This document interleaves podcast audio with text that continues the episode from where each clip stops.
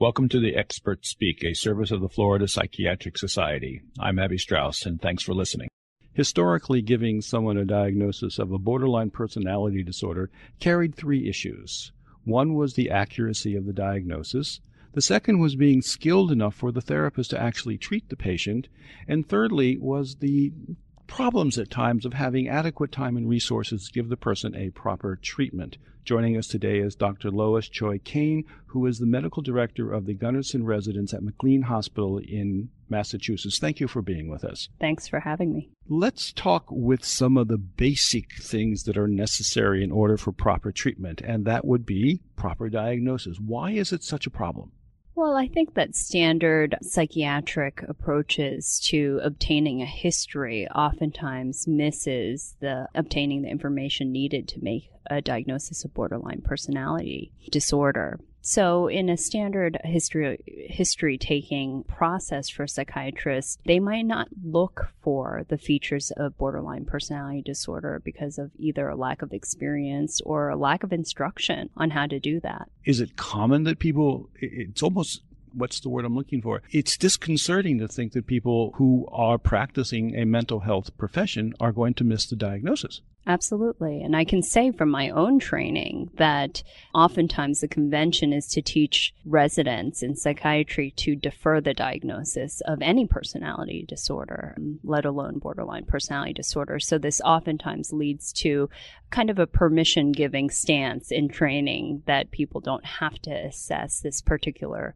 diagnosis. So you very nicely used the word deferred. I could see people converting that to avoid. Absolutely. I think that avoidance is usually a major factor in the kind of failure to make a diagnosis or the inattention to the diagnosis of borderline personality disorder. What's troubling is that there clearly is good evidence that proper treatment can be very significant.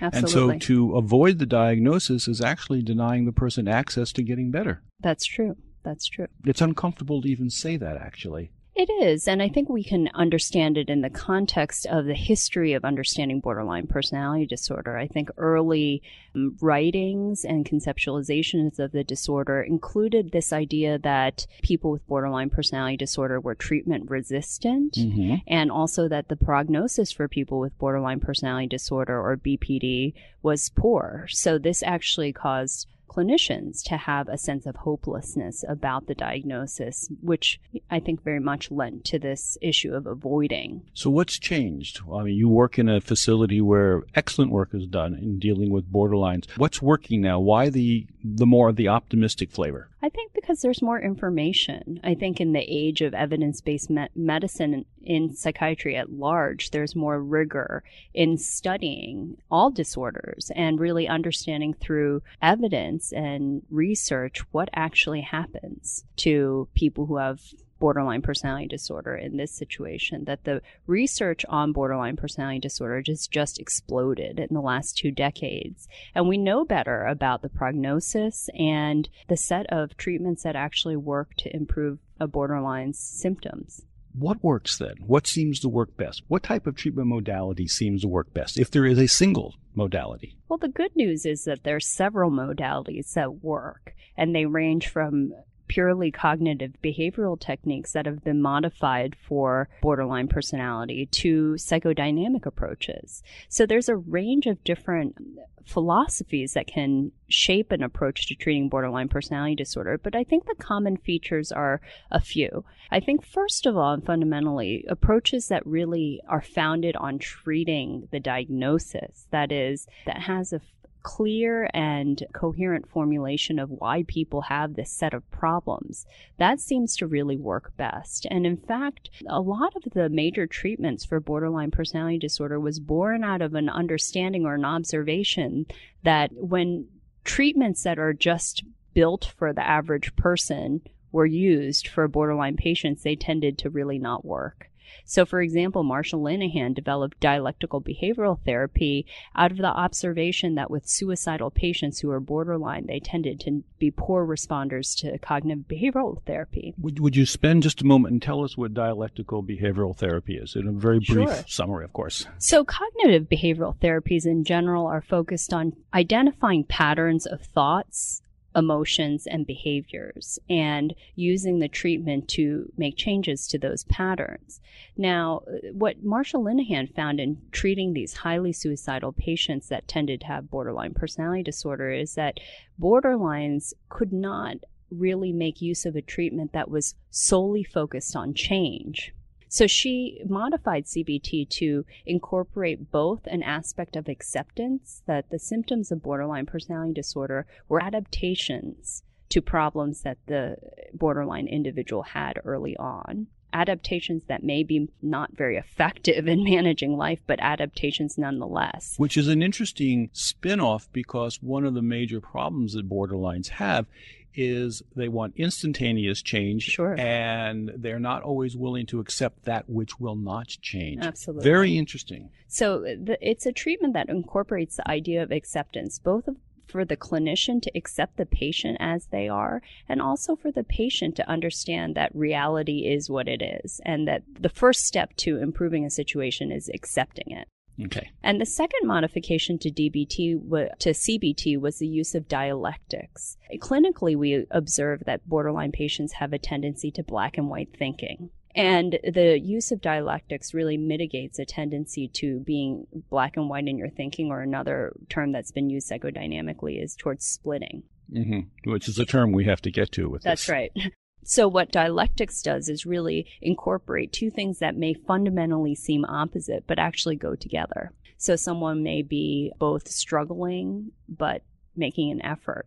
And that's a dialectic that both patients and families often struggle with. Let's go to the word splitting because a lot of times it's almost the undercurrent of what people expect when they hear that they're about to meet or treat or admit or deal with a borderline. It's a widely known phenomena. What Absolutely. is it though?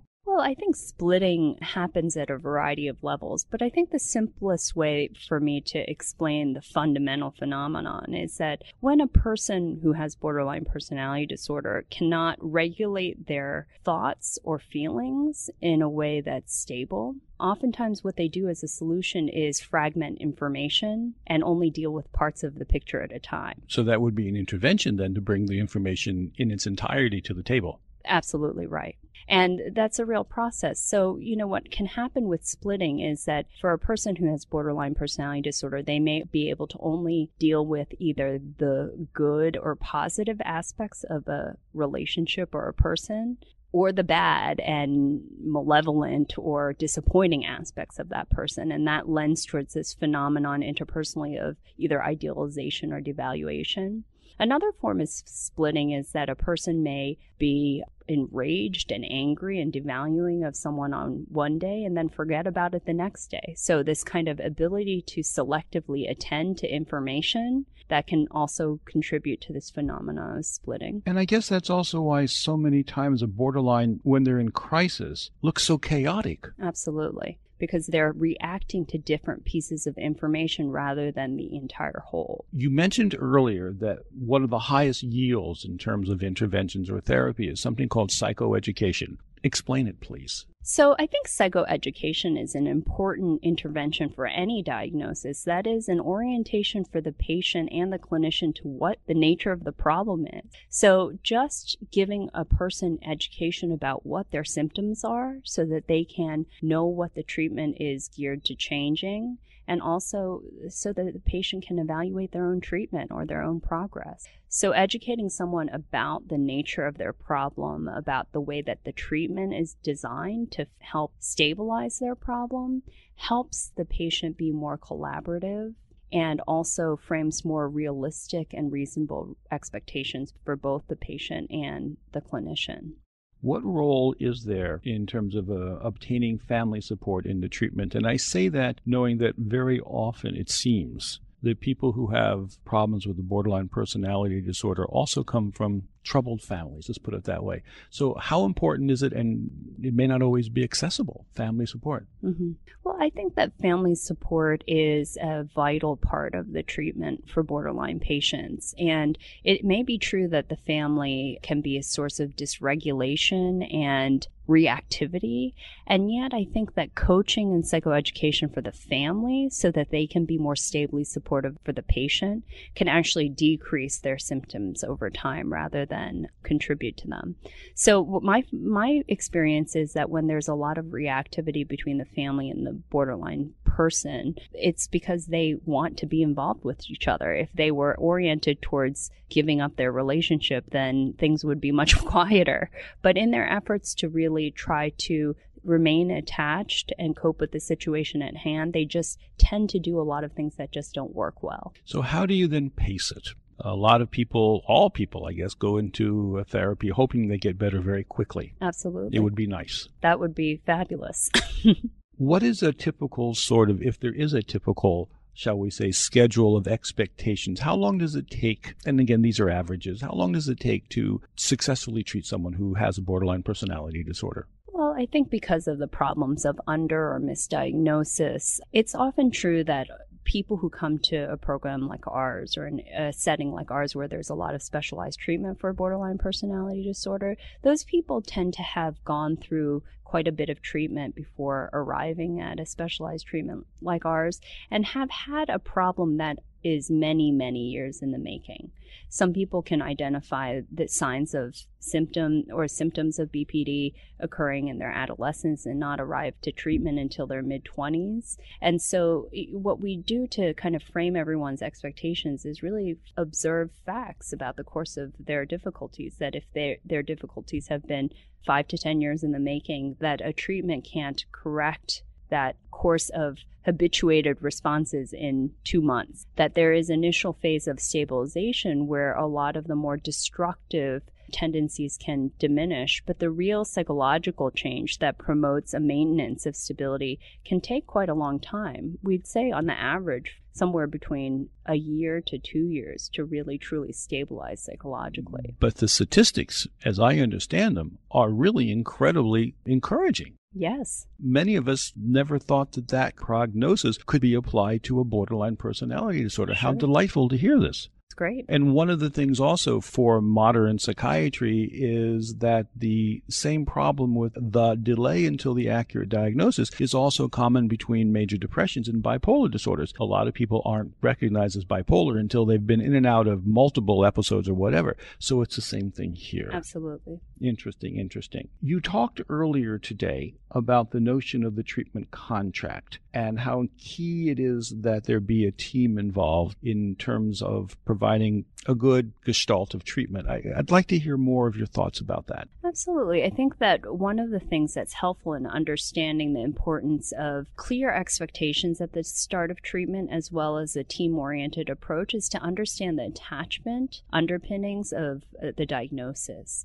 The field of attachment studies has really been much more established in the last two decades. And at the same time, it's the same period of time where the research in understanding the, the psychopathology of BPD has also expanded. Expand for just a moment what an attachment study means. Okay. Well, there is a field of attachment that really has developed and validated a number of approaches to categorizing, describing, and naming attachment styles. And this was developed mostly by Mary Ainsworth and Mary Main. Mary Ainsworth developed the strange situation, which helped us to identify attachment behaviors in infancy for children. And then the adult attachment interview was developed by Mary Main and collaborators. And that is a tool that's been validated to assess attachment in adults. What I find intriguing and, and promising and in a very nice way is that everything I'm hearing about borderline today suggests that if we deal with the borderline aspect of the clinical presentation, we really have a good chance of making some real progress. Absolutely.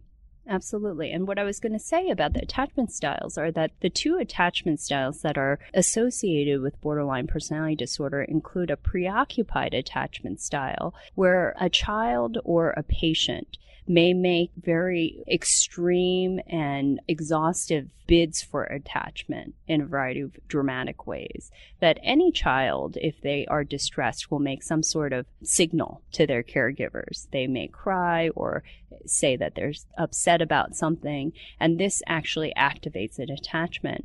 Someone with a more preoccupied attachment style will amp up the attachment bid mm-hmm. and be more extreme in their expressions of distress, which actually causes caregivers to intermittently attend intensively and then burn out. Which feeds into the whole cycle. Exactly, which is very reinforcing of itself. And the other attachment style is a more disorganized, fearful style where children or adults will be more fearful and mistrustful of attachments and yet dependent on them. So this combination of both need and fear for the attachment is fairly prototypical for borderline patients. And that is something that really always affects the treatment relationship. So if someone expects that the treatment relationship itself will be troubled by the attachment style, having a clear set of agreements about the nature of treatment and what to expect is stabilizing when you start. So that's the contract. So that this is exactly. what we're going to try to do. What happens if there's an emergency? That's having right. someone to back up in case uh, right. getting to the splitting. I'm angry at you, and I think you're the world's worst doctor now. the world's worst. So to be able to expect that rather than personalize it is highly productive in the care of borderline patients. And that's such an interesting point because I think part of the obstacles is that a lot of the therapists, or let me phrase it this way, not enough therapists know how to separate the sense of the personal attacks that right. a borderline, good borderline, can be very, very clever. Absolutely. They're very skilled at making personalized attacks. Yes.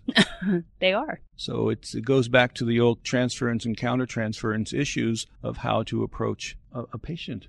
But if you see this in the context of an attachment, this is the way that a person has been shaped over time to get a caregiver to respond to them. So understanding that as just part of the disorder helps a clinician to more stably confront problems associated with these styles of attaching. It's interesting that you use the word shape because one of the words in the lecture that you gave earlier today was behavioral shaping.